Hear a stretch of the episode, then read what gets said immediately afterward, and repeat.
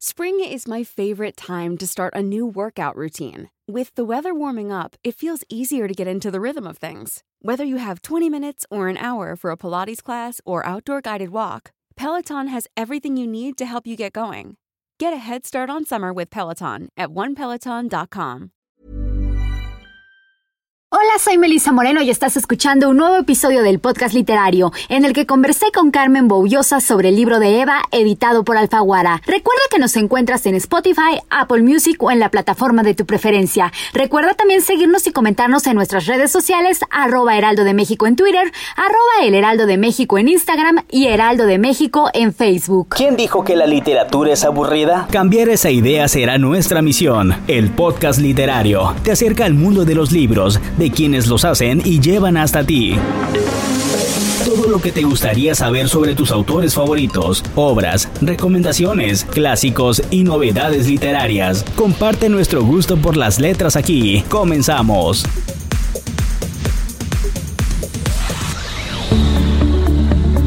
Bienvenidos a El Podcast Literario. Carmen Boullosa es novelista, poeta y dramaturga mexicana. Obtuvo la beca Salvador Novo de Bellas Artes, la del Centro Mexicano de Escritores, la de la Fundación Guggenheim y la del FONCA.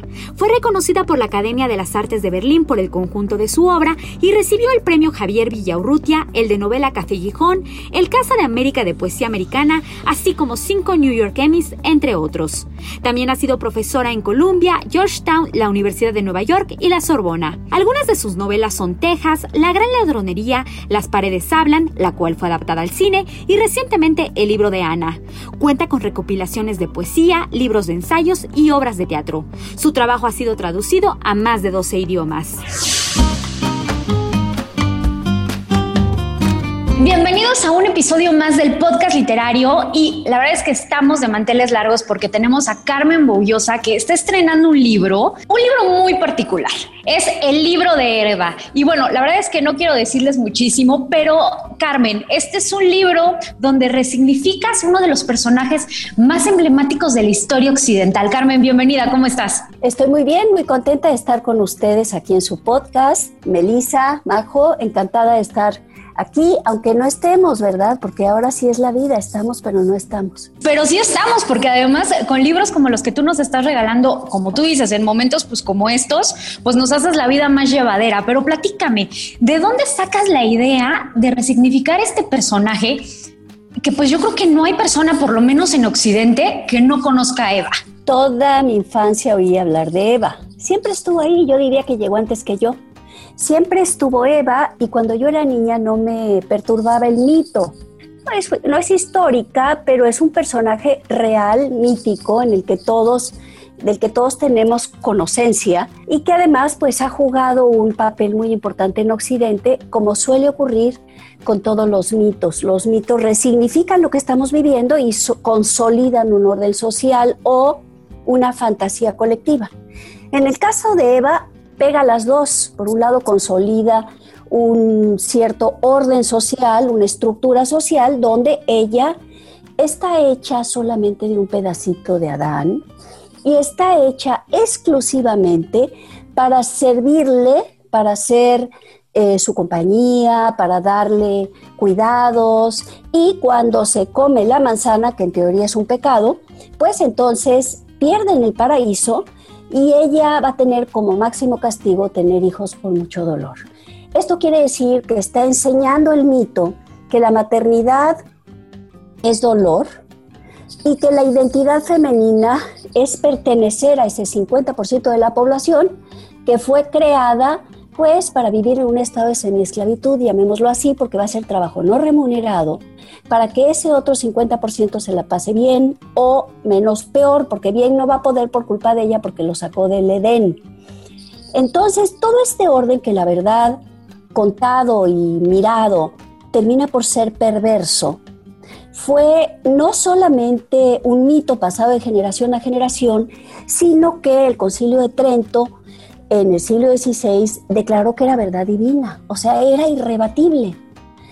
Em, yo crecí en una familia muy católica, no es que fuera verdad irrebatible, Eva, pero era un mito presente en un libro sagrado, en el libro sagrado, Eh, y de niña no me molestaba porque toda esta historia de haber perdido un Edén también es como una especie de recreación de nacer. Estás adentro de tu mamá, las mamás son maravillosas, o no, pero cuando están adentro no sabes sí o no, porque lo que tú estás viendo es esa casita tuya donde te alimenta, donde estás adentro. No sé si haya conciencia, no sé si haya memoria, pero lo que sí hay es una posconciencia de que estuviste allá adentro, acolchado, protegido, alimentado, nada más nadando y jugueteando, padre, formándote, padrísimo, porque crecer es maravilloso, y luego sales al mundo y ya te toca pues la nalgada y todo lo demás, de modo que esa otra recreación no me molestaba lo del Edén, no me molestaba esa Eva encuerada, me encantaba, por cierto, me parece que era súper padre eso de que la gente pudiera andar desnuda. Pero cuando yo llegué a ser adolescente, no pensé en Eva, y de adolescente me resultaba pues bastante irritante. Tuve la suerte en los 70 de, de volverme jovencita, de, de entrar a mi adolescencia, cuando en México despertaba y tomaba cancha la segunda ola de feminismo, hacían sus marchas frente al Monumento a la Mujer, una, les dieron permiso creyendo que iban a llevar flores, lo que querían era por el derecho a decidir, por una maternidad libre, paga igual para el trabajo de las mujeres, etcétera, las, las causas feministas. Estoy hablando de 72. Por esas fechas, las revistas feministas que llegaron a mis manos, la radical, la mexicana FEM, em, la música, mis heroínas, que cantaban y que rompían enteramente el molde de Eva, por decirlo así. Entonces dejó de, Eva, digamos, un poco peleé y la hice totalmente al margen. Y hace cosa, aunque sabía yo muy bien quién era, pero hace cosa de cinco años y medio me pregunté, tal vez seis, me pregunté, ¿de dónde salió esa Eva contra ella? Y busqué la media biblioteca y encontré eh, de Ginsberg, un libro que tiene de traducción e interpretación de mitos judíos anteriores al de Eva, que hablan también de una primera mujer, que no es Lilith, que es una mujer completa, no una dividida en dos, una que es sexualidad y su propio capricho, y otra que después es Eva, que es docilidad y la costilla del Señor, sino una mujer entera, creada al unísono y creada posiblemente anteriormente, dadora de vida, digamos, un mito más coherente, con cierta lógica de pensar que en realidad, querámoslo o no, hasta donde vamos, las mujeres y los hombres nacemos de una mujer. Y eh, además, eh, bueno, todo lo que yo veía ahí de la figura que era erótica y que era generadora de vida, me empezó a intrigar cada vez más. Me encontré el libro de Robert Graves con Patay de mitos judíos antiguos, previos, y se me voló la cabeza. Pensé que iba a escribir algo, pero no veía la novela, porque un personaje mítico la verdad es que es inmanejable para novela. Eso creí hasta que un día empezó a hablarme Eva.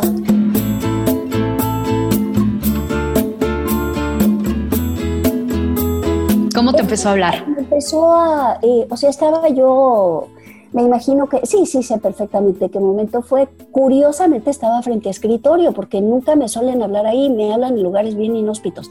Cuando ya me estoy quedando dormida, cuando estoy a medio bañarme, cuando voy caminando a media calle, digamos, no es el lugar ideal para pararte y escribir. Y aquí sí estaba yo frente a mi escritorio y estaba eh, leyendo unas fotocopias que había hecho de uno de los textos de que habla Graves y ahí de pronto oí su voz, su tono, y supe que Eva no me... Bueno, empecé, tomé esas notitas y pensé, no, no, no, es imposible, no puede haber una novela de Eva. Y siguió hablando. Y luego las hijas respondonas. Y luego eh, oí a Adán bien enojado y me volví en su amanuense. Yo había trabajado mucho para conseguir un texto pero muchas veces uno trabaja mucho para entender o para hacerse más preguntas y esto no quiere decir una novela, no es, no es que sea eh, una relación inevitable. Y en este caso, la verdad, yo no creí que pudiera ser. Y de pronto habló y empezó a hablar y era a una velocidad, ya era de esas, como cuando ah, dicen que la gente tiene una inspiración, no es inspiración, es otra cosa. Es que la novela ya estaba ahí Y empezaron a hablar y yo tomar notas, tomar notas, tomar notas, tratar de poner caos, eh, orden en el caos, venía más, más notas, me hablaba de algo que ya había pasado, me regresaba al otro las hijas respondonas. Eh, Caín, la figura de Caín me enterneció tantísimo. Me enterneció pues, eh, no era la simpatía por el asesino, sino que era la enorme simpatía por el que cultiva la tierra y que tiene que convivir con un hermano que empieza a domesticar o a guardar animales, a hacerlos su posesión, a meterlos tras un corral, a tener un rebaño y después el rastro a matarlos. ¿Y cómo puede ser? Yo pensaba, o sea, con mi Caín, porque era pues el hijo mayor de Eva y Eva lo adoraba, lo adoraba. Pensé, ¿cómo puede ser que el humo puro de las frutas, de las flores, de las hierbas, de lo mejor de su cultivo, ese, puro, ese humo, humo que sube y que es blanco, transparente casi, y que perfuma de esa manera, ¿cómo puede ser que haya sido descartado frente al humo oscuro de la muerte, de la carne y la grasa de un animal? Que bueno, aquí entre nos, por cultura, creemos que huele muy rico el olor de la carne asada, pero es que es el olor de la muerte. Y todo esto, o sea, empecé a ver a Adán diferente, comprendí que en realidad estaba posesionado de la envidia del clítoris, de la envidia de poder tener un hijo y por la envidia se había ido llenando el deseo de venganza y de la violencia. Entonces tenemos primero el compañero, porque primero sí son compañeros cuando los dos son neutros, como dos muñequitas con las que yo jugaba de niña, las Michelet o muñequitas. Sí, sí. No tenían nada por ningún lugar y que eran muy padres, por cierto. Y tenían mucho cabello. Eh, yo me comía el cabello de, las, de mi hermana antes de tener conciencia de que no había que comerse los cabellos de una muñeca. Imagínate, como si una especie de Abel, qué vergüenza, no lo debiera contar nunca. Y, y, después, pues, cuando ella hace su propio cuerpo, porque es que todas y todos hacemos de nuestro propio cuerpo un cuerpo propio como eh, la experiencia erótica es algo que se trabaja, que no se tiene de casualidad, sino que se tiene elaborando con todo un imaginario y viviendo este universo fantástico que es el mundo erótico. Eva llega antes, Adán la quiere copiar, digamos que no llega por instinto propio, aquello no funciona demasiadamente bien. Y después, pues, el hijo, parir. Y Adán no vive bien estas experiencias, pudo haberlo hecho, y después Eva cometió un error. Caín ha nacido, o sea, Eva ya tiene hijos y le quiere dar a, Adán algo para conciliarlo y regresarlo al, círculo de, al círculo de ellos. Y lo que hace es cederle el recién nacido Abel, que lo que aprende es la envidia, la revancha. El coraje el coraje y la violencia. Esta construcción de la masculinidad tan ligada en Occidente a la violencia, em, la reproducen ellos, empiezan a hacer esta semilla, sucede la primera escena de violencia doméstica en la novela, no voy a contar detalles, es para, para Eva es terrible, es terrible. La primera escena de violencia doméstica y después Hey, I'm Ryan Reynolds. Recently, I asked Mint Mobile's legal team if big wireless companies are allowed to raise prices due to inflation. They said yes. And then when I asked if raising prices technically violates those onerous two year contracts, they said, What the f are you talking about, you insane Hollywood ass? So to recap, we're cutting the price of Mint Unlimited from $30 a month to just $15 a month. Give it a try at mintmobile.com slash switch. $45 up front for three months plus taxes and fees. Promoting for new customers for limited time. Unlimited more than 40 gigabytes per month. Slows. Full terms at mintmobile.com. I'm Sandra, and I'm just the professional your small business was looking for. But you didn't hire me because you didn't use LinkedIn jobs. LinkedIn has professionals you can't find anywhere else, including those who aren't actively looking for a new job, but might be open to the perfect role, like me. In a given month, over 70% of LinkedIn users don't visit other leading job sites. So if you're not looking on LinkedIn, you'll miss out on great candidates like Sandra. Start hiring professionals like a professional. Post your free job on linkedin.com/people today. El, la muerte de el asesinato eh, por el bullying, ha estado así bulleando al hermano y el hermano Caín se desespera No lo justifico, no lo justifico, simplemente explico. Y, y entonces eh, para Eva se vuelve muy difícil. Eva guarda silencio, no puede ya reformular. Yo la puedo comprender que guardó silencio siglos por eso. Eh, por, por, la violencia eh, en contra de, para ella, lo más querido, su hija, su hijo, y, una violencia generada además también por su hijo. Es, es una tragedia tremenda la de Eva. Entonces, digamos, está la primera violación, la, primer, la primera escena de violencia doméstica, la primera violación, el primer asesinato. También antes, la primera cerámica, la primera palabra, la primera casa, la primera mesa, la cocina, el mundo maravilloso de la comida y del placer culinario. El placer, sí, justo. Ella, ella descubre el placer, como tú dices, en las pequeñas cosas, pero su propio placer sin culpa. Carmen, a mí me parece muy importante destacar esta parte, que en la vida de Eva no hay culpa.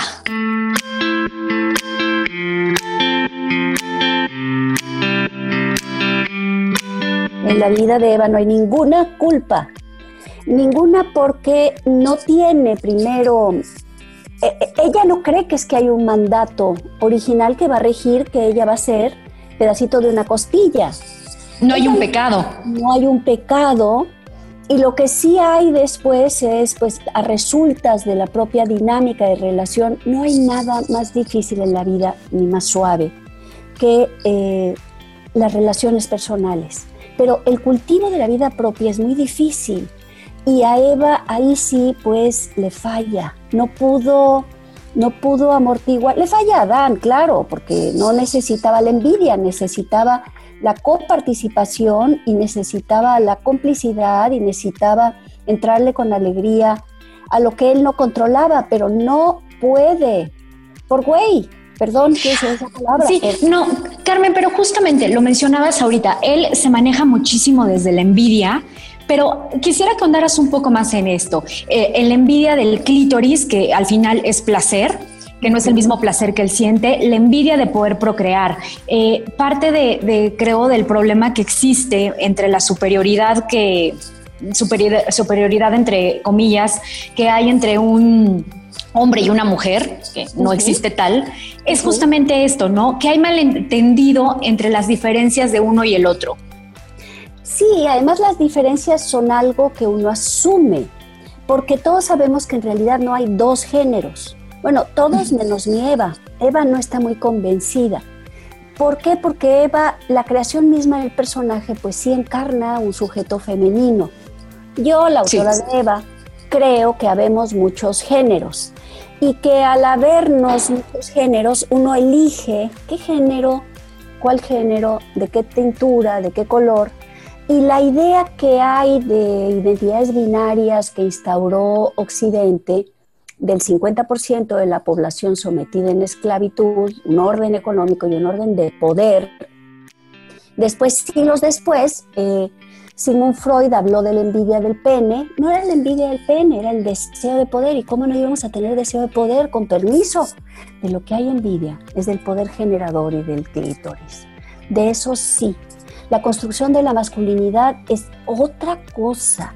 Y está, digamos, es una elección y creo que ahora que estamos eh, las mujeres en esta nueva ola de feminismo. Levantando la voz. Sí, levantando la voz, pero desde la segunda ola de feminismo y desde la primera ola de feminismo exigían, aconsejaban una reconstrucción también de lo que es la identidad masculina y las otras identidades.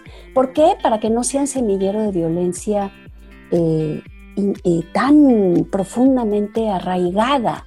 Violencia, malestar, desazón, eh, eh, envidia del clítoris. entonces, bueno, en la novela vemos el nacimiento del clítoris, cómo, cómo ella, cómo ella consigue el clítoris. de qué viene el clítoris, cómo lo, cómo lo trabaja, por llamarlo así, cómo descubre ese, ese espacio de placer tan grande que después Adán solo quiere copiar, pero no obtener de adentro para afuera, porque el erotismo femenino es también de adentro para afuera. Hay algo, yo sé muy bien que a lo mejor algunos varones eh, saben darle vuelo a la hilacha como nosotras, pero no es demasiadamente lo suyo. Perdón por el demasiadamente, pero es una palabra que me gusta muchamente. eh, que no me gustan tanto los mentes, pero esos dos sí me gustan.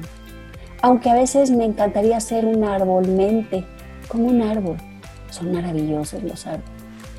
Em, pero ese es ya otro tema, ciertamente, que conoce muy bien Caín, por cierto, y que también Eva comprende. Que haya ya en el poder de lo, de lo que crece en la tierra algo demasiado grande. Y, y, Caín cuando se traiciona a sí mismo, cuando, cuando cae en el juego de la violencia, cuando se va, y esto lo dice el texto bíblico, es el que funda la primera ciudad. O sea, la ciudad primera es la que funda Caín. Y Eva, la inocente, cuando deja su, su célula, cuando sale en su arca de Eva, porque no es el arca de Noé. Es el arca de Eva, ¿cierto? El arca de Eva. Cuando sale, cree que va a encontrarse una ciudad fundada verdaderamente por su Caín, el que no había cometido asesinato, pero no. Llega a una ciudad que está fundada en eso que algunas personas llaman el orden heteropatriarcal. Y eso, pues, para ella y para todos quiere decir violencia, inequidad, etcétera. Entonces, la novela, injusticia. Injusticia. La novela que es novela, novela, porque parece que es novela choro, es novela, novela, novela. Eh, empieza abordando el caos, que pues siempre es un poco difícil de formular, y después va a ese, esos espacios más eh, narrativos, más de contar historia, que son la vida de la primera familia de lo primer todo, como dices, de la primera escena de violencia, de la primera familia, del primer banquete.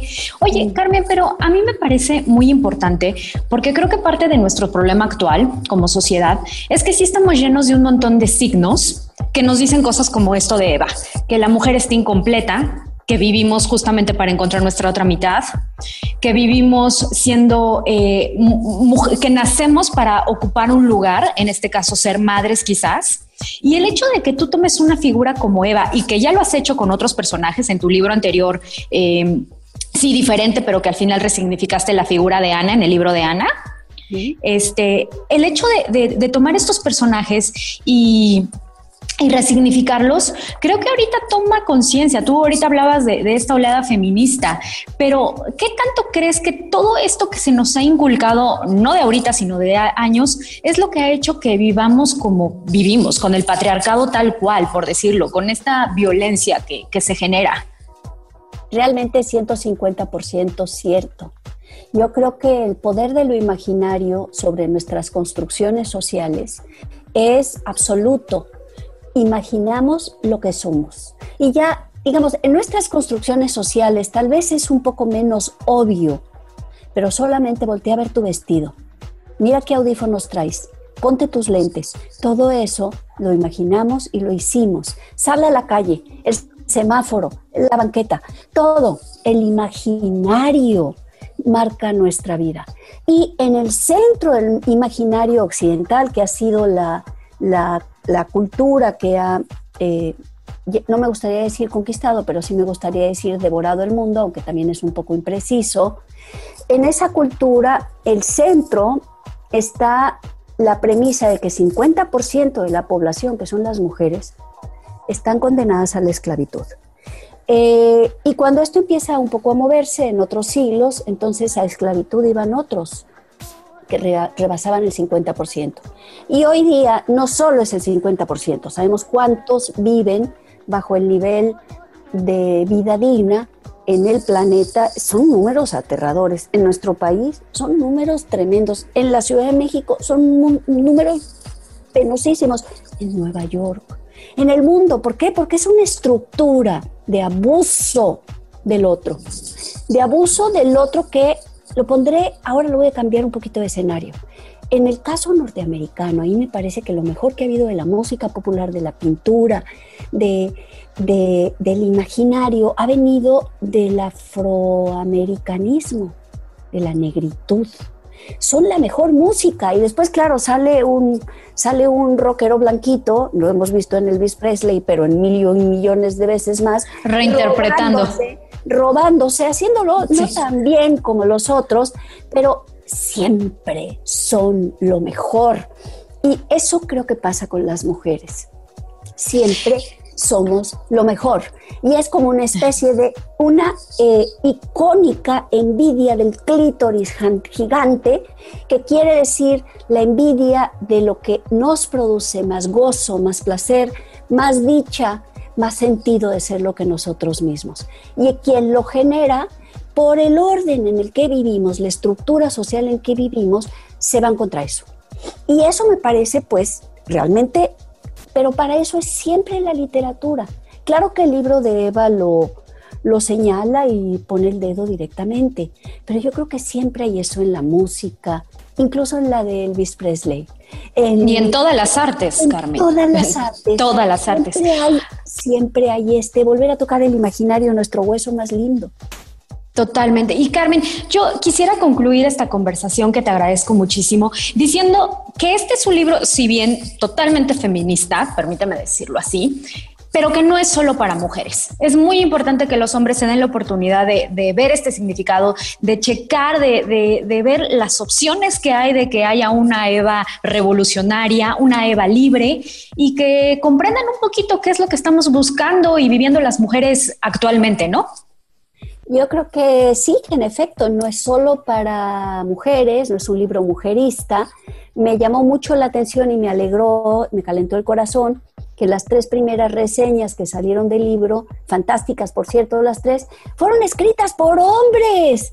Y sentí tan suave porque sí, el feminismo desde la segunda ola y también desde antes exige y pide la reconstrucción de los géneros y cada quien asume su propia identidad y esa identidad no puede contener el hecho de que quieres que la otra mitad sea tu esclavo, porque la esclavitud solo va a generar la violencia, etcétera. No por los esclavos, sino por el amo mismo que la requiere y la necesita para mantenerte allá abajo aplastadito de su suela.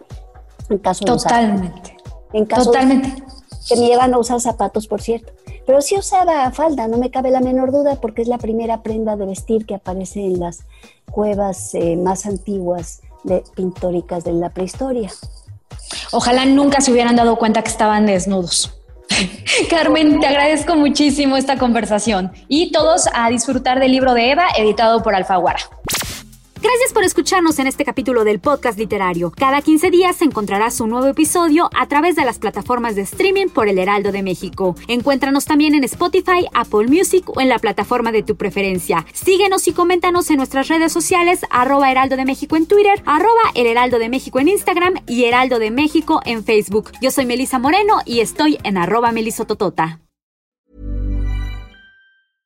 Imagine the softest sheets you've ever felt. Now imagine them getting even softer over time. That's what you'll feel with Bowl and Branch's organic cotton sheets. In a recent customer survey, 96% replied that Bowl and Branch sheets get softer with every wash. Start getting your best night's sleep in these sheets that get softer and softer for years to come. Try their sheets with a 30-night guarantee. Plus, get 15% off your first order at bowlandbranch.com. Code BUTTERY. Exclusions apply. See site for details.